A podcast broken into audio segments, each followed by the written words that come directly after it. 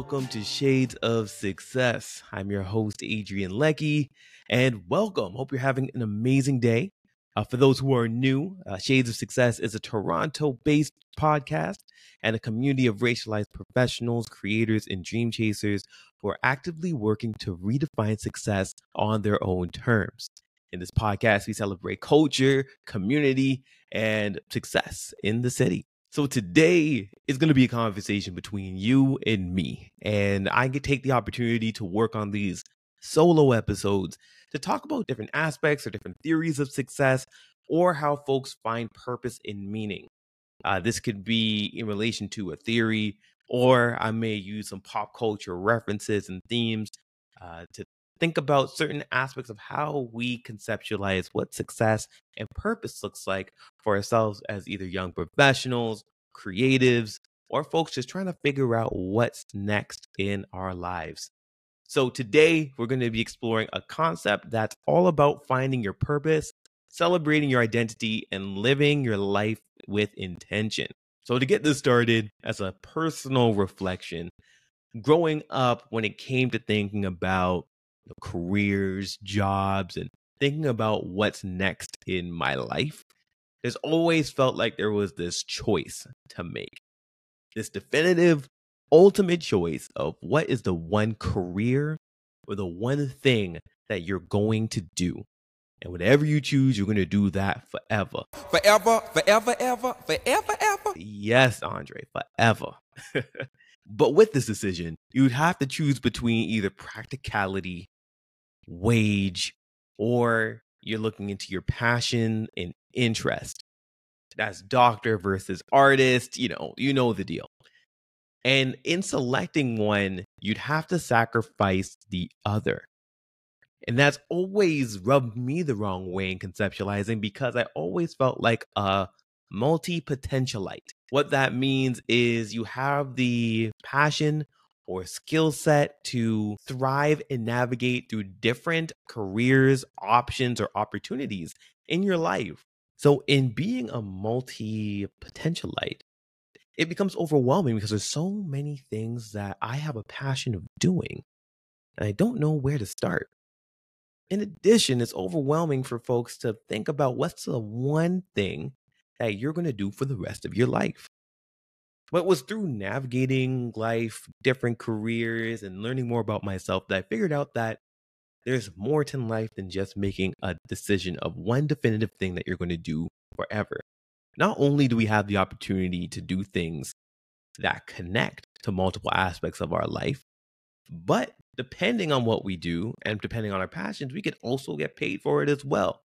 But in all this, we know that there's more to our lives than just the career that we select and how we make money but being intentional about how these things integrate into our lives and our purpose is important. So, with this, we're going to dive into a concept known as Ikigai that originates in Japan. And together, we're going to work and figure out what are the different components of Ikigai and also how we can use these principles to make sure that we're doing things that are meaningful to us in our everyday lives. So brace yourselves, sit back, and let's begin.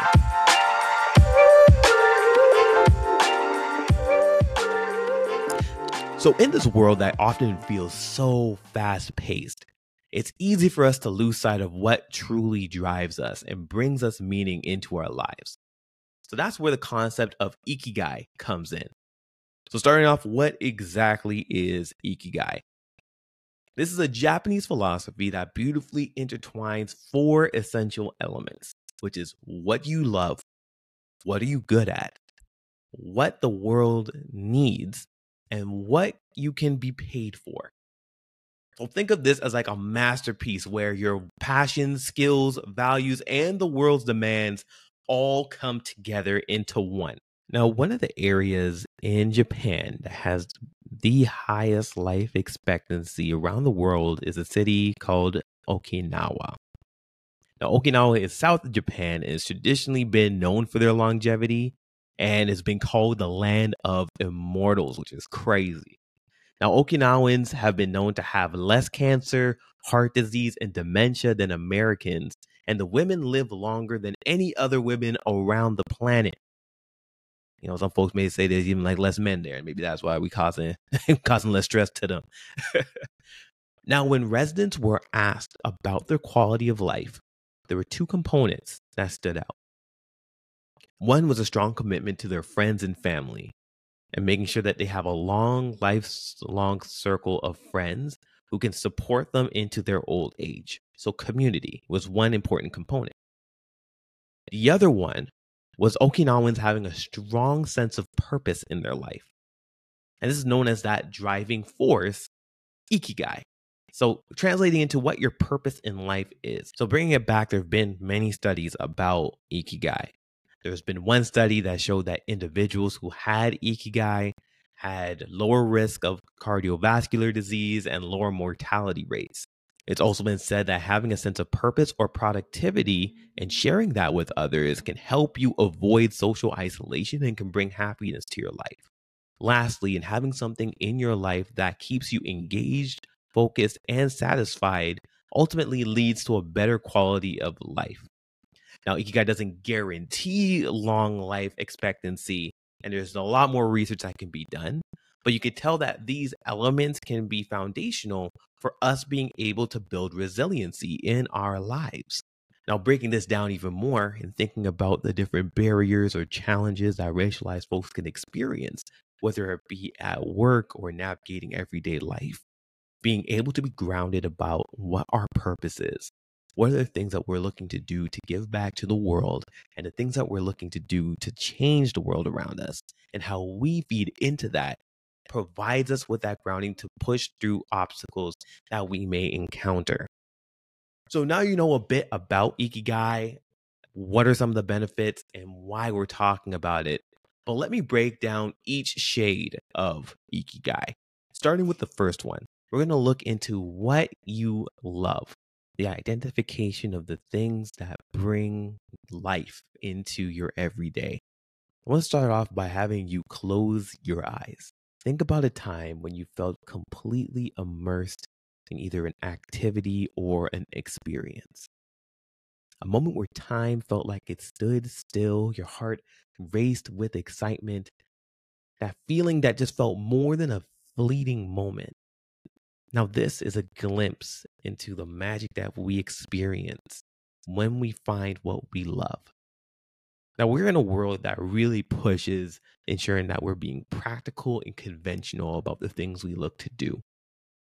So, understanding and embracing what we love can feel like a breath of fresh air. It's like a declaration that your happiness matters and that pursuing what sets your soul on fire is not only a wish or a luxury for those who are privileged or have a lot of money, but it's a vital part of what we do and what makes us human. So, starting this journey off by thinking about your passions and thinking about what you love is important because it's not just about filling time or doing things we like to do for the sake of doing it or for the pleasure of it but ensuring that we're finding activities that line up with who we truly are. And by giving ourselves permission in going into those spaces more, we're unable to unravel more about who we are and more about what gives us meaning in our lives. Being able to discover what we love is all rooted behind curiosity. Being adventurous and being willing to explore these uncharted waters of your interest. I remember looking at this one social media post that talked about the the journey that you have going into your 30s and thinking about your 30s as giving your 13 year old self permission to do more of what they love to do without the fear of being judged. So when I think about what I love, my mind goes into thinking about connection I love connecting and talking with people. I love unraveling stories and figuring out what makes someone tick is something I've had a huge passion for. In addition, doing public speaking and also theater was something I was really passionate about, something I am really passionate about. And this all goes back to the 13 year old self um, reflection, where when I was growing up, I loved making friends. I was a class clown, double edged sword there, but I really enjoyed being able to make someone laugh, be a light in their day.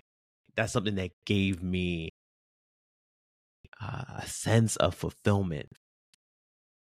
I also like being on the stage. I love being able to create characters and act them out. I love the idea of like improv and thinking on my toes while also building community with people. So, with that understanding, my mind immediately thinks, how are these pieces reflected in my everyday? I can tell you that being intentional about these things that I love and being more purposeful of how I incorporate it in my life has given me a sense of stability. And stability in the sense that I know that I am doing justice to my younger self and doing justice to what I feel like my spirit and my soul is drawn to, which is what really drew me into creating this space. To be able to have an ongoing environment, to be able to allow these passions to be flexed through like you know the practice of speaking um while also knowing that I've been in spaces where I see people doing what they love. I see people in their element. For me, it would be as speakers, as artists. And I immediately feel drawn and inspired to do the same. And that's the impact that we have as well when we do what we love. Being able to act as a catalyst for someone else to be able to do something that they love is profound. So knowing that you're doing this for you, but you also do a service to the people around you when you give yourself permission to dive in and understand what you love and how you bring that in to your life on a regular basis. So that's step one with Ikigai. So the question I have for you. So the question I have for you in reflecting on what you love is what do you love? and why do you love it?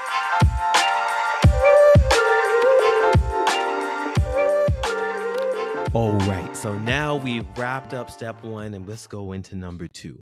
Number two is what are you good at? So you're thinking of profession. So imagine this is what you're skilled with, what your talents are. What do you feel like makes you stand out? Now, to do this, can be uncomfortable for some. And I know for some young professionals, being able to objectively look at your skills and what you do a great job at can be challenging. It's easy for us to be very humble and say, oh, you know, I could do better at this, I could do better at that. But objectively, what have you done a good job at? What have you received praise for? What do you feel confident about in your abilities?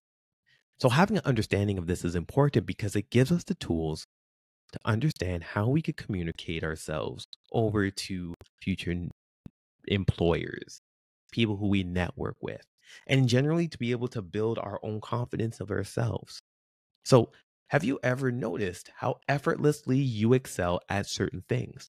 Maybe you're an amazing communicator, a problem solver, uh, you're an artist, you're a great singer, but with all these, these aren't just skills.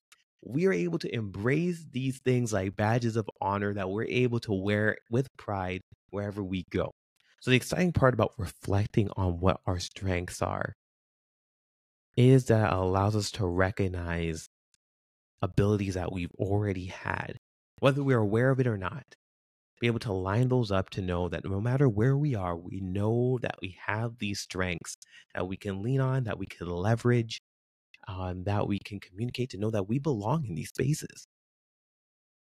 For me, one of the most eye opening moments is using a platform known as Clifton Strengths.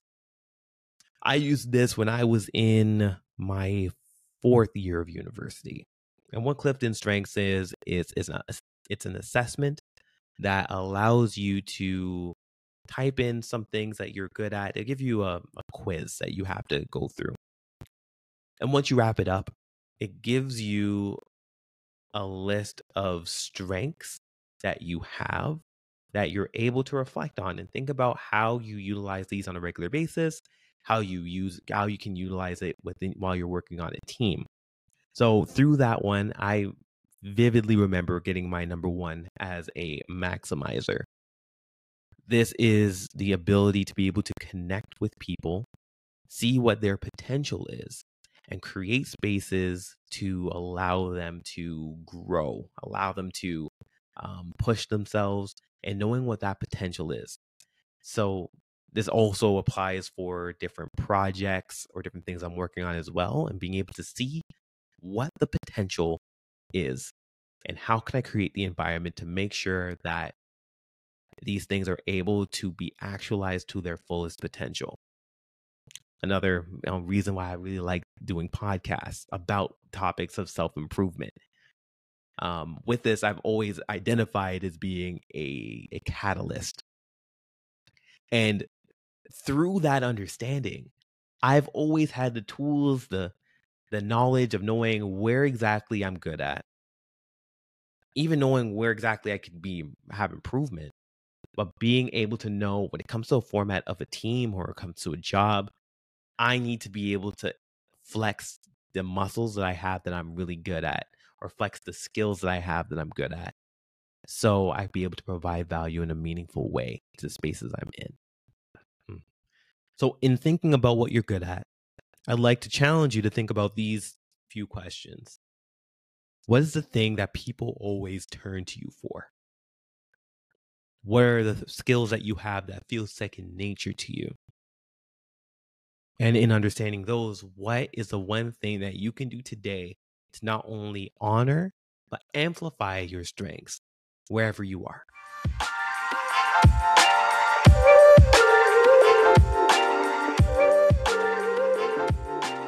All right, let's go on to number three. And number three is what the world needs. So you're thinking about vocation. With this, we're going to take an objective view of the world around us and the community around us and think about what are the needs that currently exist? What are the challenges that exist in the world around us? Now, based off of your perspective, your view, your cultural insights, you're able to provide a unique lens of what these gaps are and what these challenges are. And this helps us in a few ways. One, it gives us the space to start thinking about what are the challenges that we're able to support in solving?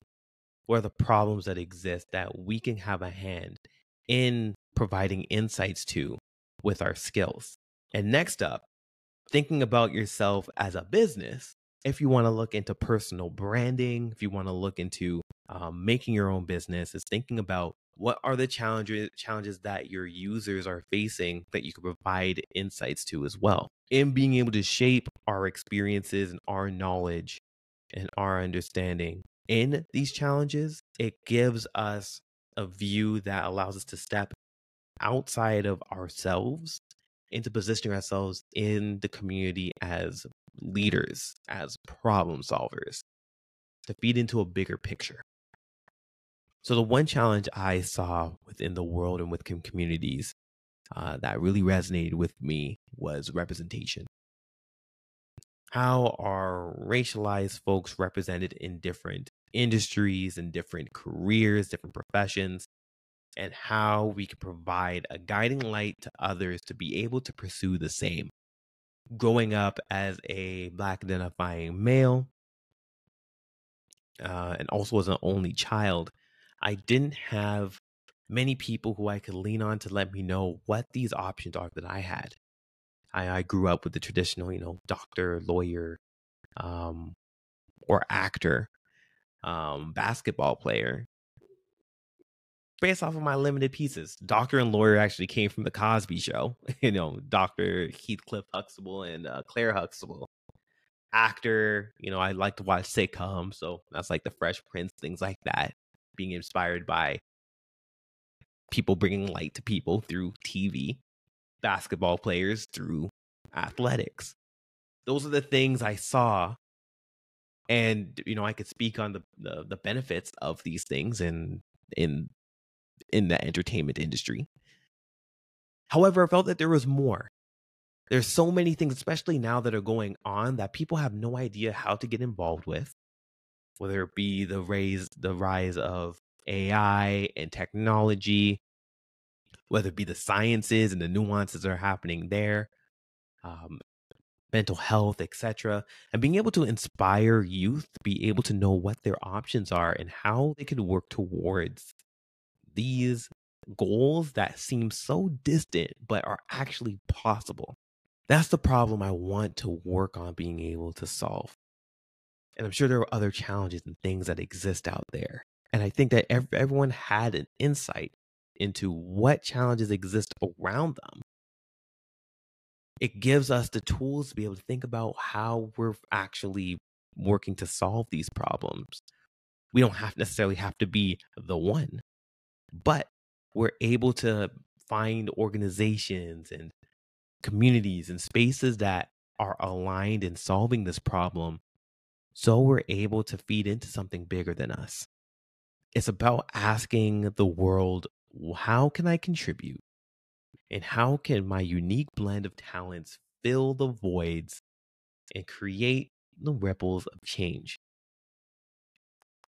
Again, within your own lived experience, within the cultures that you grew up in, you have a different lens that you're able to feed into, a lens that's unique from other people.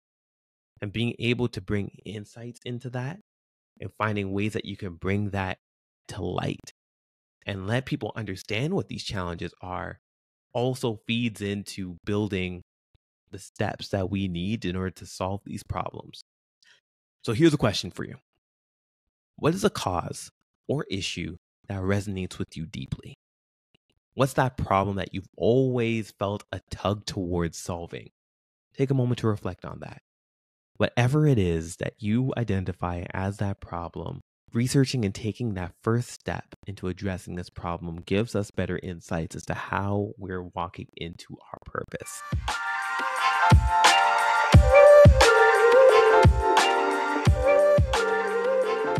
Now, next up is thinking about what you can be paid for. You have this toolkit of skills, you have this passion, you know the problems in the world, but what exactly can you be paid for? Now, there's certain components in our lives, and in order to make a living and navigate the world, we need to be paid. We need the moolah, we need the guap. Um, but so figuring out what we can do that we can be paid for is connecting the dots between what we love doing and also building a sustainable life for ourselves. Now, bringing in a business perspective to it, you want to think about what either what businesses are looking for the skill sets that you have to offer, whether it be your skills in photography, your skills in um, word processing and organization, if you have a skill in coaching, whatever it may be, you want to think about how the client or how an organization is looking to pay someone for these services or for these skills.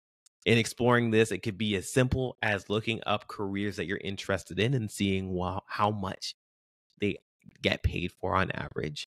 Or if you're looking to do something independently, researching what are ways in which freelancers are paid for some of these skills.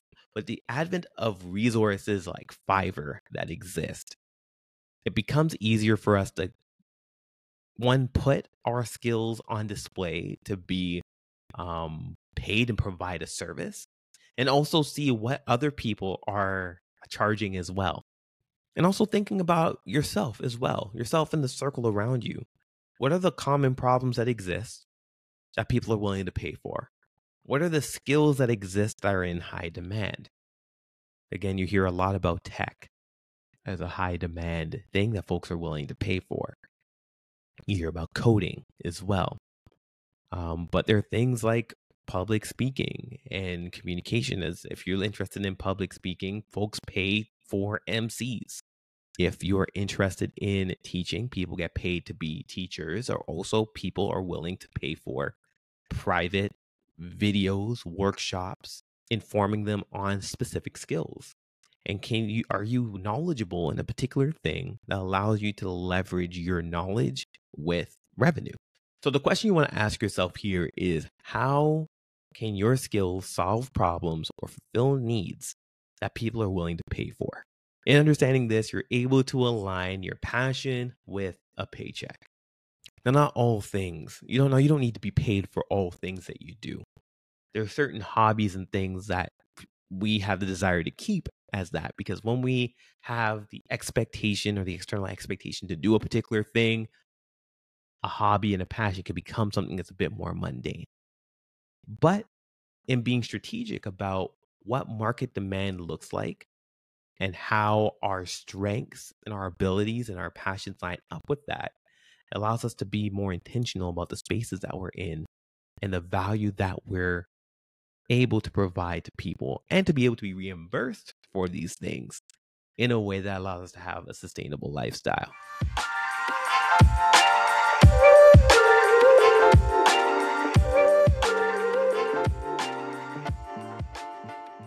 All right, so we made it. We got past the four steps. We know what we love, we know what we're good at, we know what the world needs, and we know how we can be paid for it. What do we do now with all this information? And what this is, is carefully figuring out what the intersection is between all four of these things. And that's what leads to Ikigai. Now, in addition to that, the cool part about this concept and this theory is that there are intersections that exist in between these four elements. So, allow me to explain.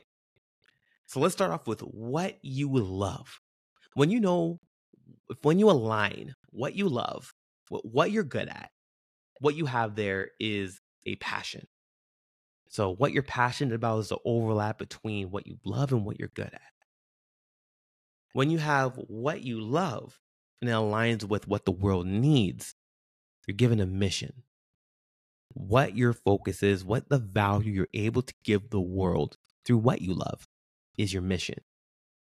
Now, when you align what the world needs with what you can be paid for, you have a vocation.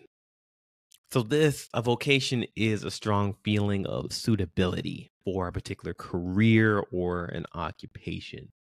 Yeah. So, when you know what you're good at and it aligns with something that you can be paid for, you have a profession. Now, when you hear vocation and you hear profession, there are some times you could hear them used interchangeably, but there's a distinct difference between these two. So, understanding the differences here now it allows us to understand where our careers, our passions, and our goals align. If you're currently doing a job right now that you're getting paid for, that you do very well, but you don't really have a good love for it, you know that you're doing, you, you're in that profession zone. When you do something you love and you're good at it, it's a passion, something that you're interested in doing, something that gives you a call and gives you meaning, but you may not be either reimbursed for it or be paid for it, or it may not align with a high demand that the world has. So, with all of these pieces, there are things in our world that exist that align with some of these overlaps. But the beautiful part is when we're able to align each of these pieces, whether it be into a role, a career, or a thing, that's our ikigai. So, a way in which you're able to find out what your ikigai is. One end, you can just follow the instructions I provided and see where those overlaps lie when it comes to a career.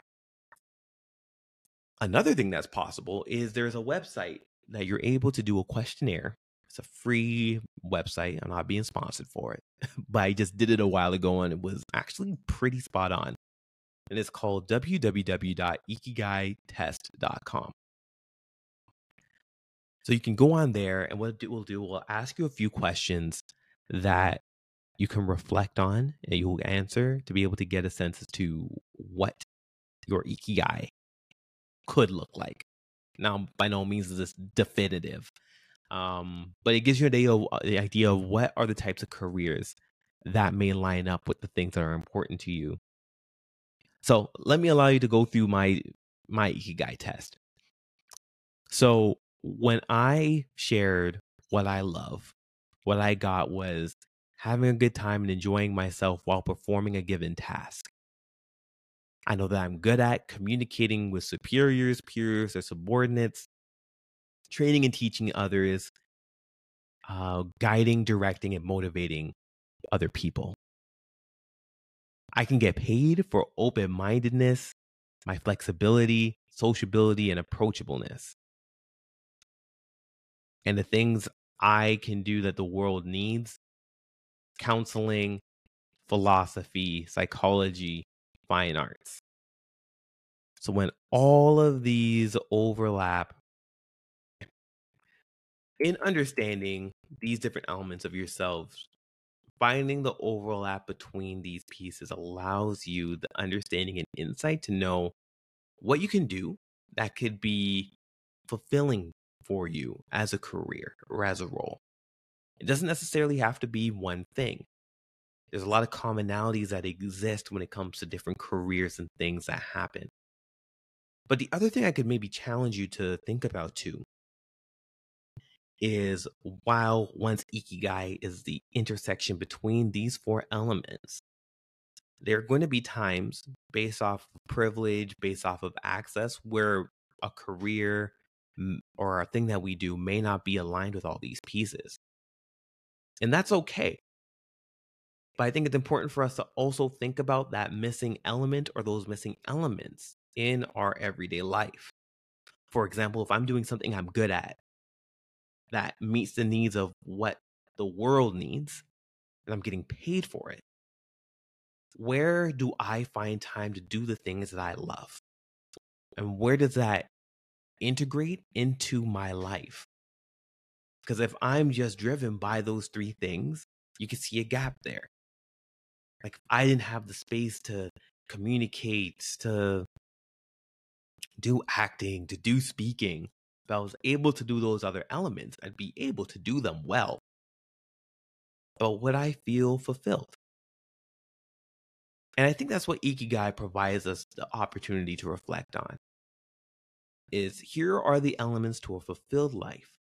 And how does that line up with how you're currently living? So now that we understand all of these pieces, what are our action steps?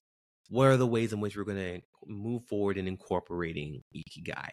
So I have a few steps. One is embracing our cultural palette. So I challenge you to think about how you're incorporating your culture into whether it be the things that you love, your unique perspective of the things that you're good at, the thing that the world needs, or thing that your culture and your community needs, and how you can be paid for it. When you're able to infuse those things, it, it acts as a huge celebration for your to your identity, to who you are, and how you're paying homage to your cultural background and what makes you unique.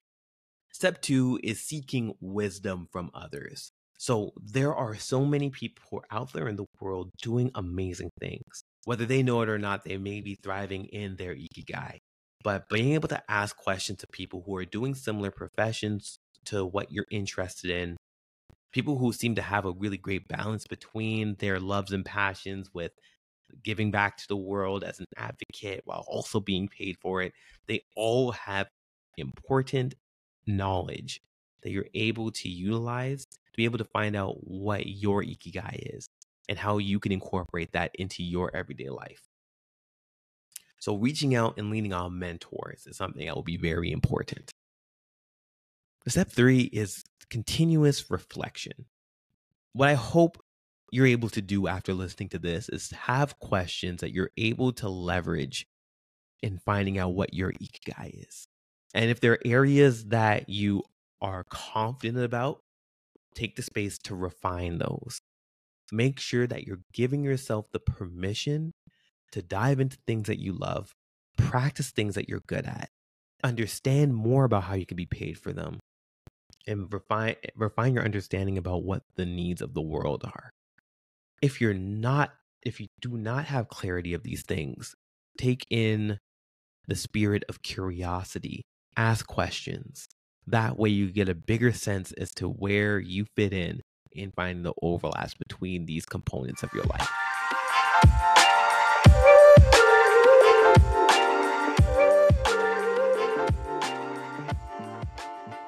And that wraps up this episode of uncovering what your ikigai is. Remember that this isn't a static destination, but it's a dynamic process. Your passions, your skills, your values, and what the world needs will evolve over time, and that's okay. But embracing that fluidity of ikigai and allowing it to guide you wherever you are, whatever career you're in, or wherever stage you are in your life, gives us the foundation and the school and the toolkit to know when we're out of alignment and when we're in alignment. And I think that's an aspect of success. Being able to live a holistic life that incorporates our passions, our strengths, a challenge that's happening in the world, and giving us the resources to live a sustainable life. And I think in uncovering this, it brings us one step closer to defining success for ourselves. That is it. Thank you for listening. And I'm going to wrap up this episode here. Um, I'm excited to know what your ikigai is. Please share it with me and let me know.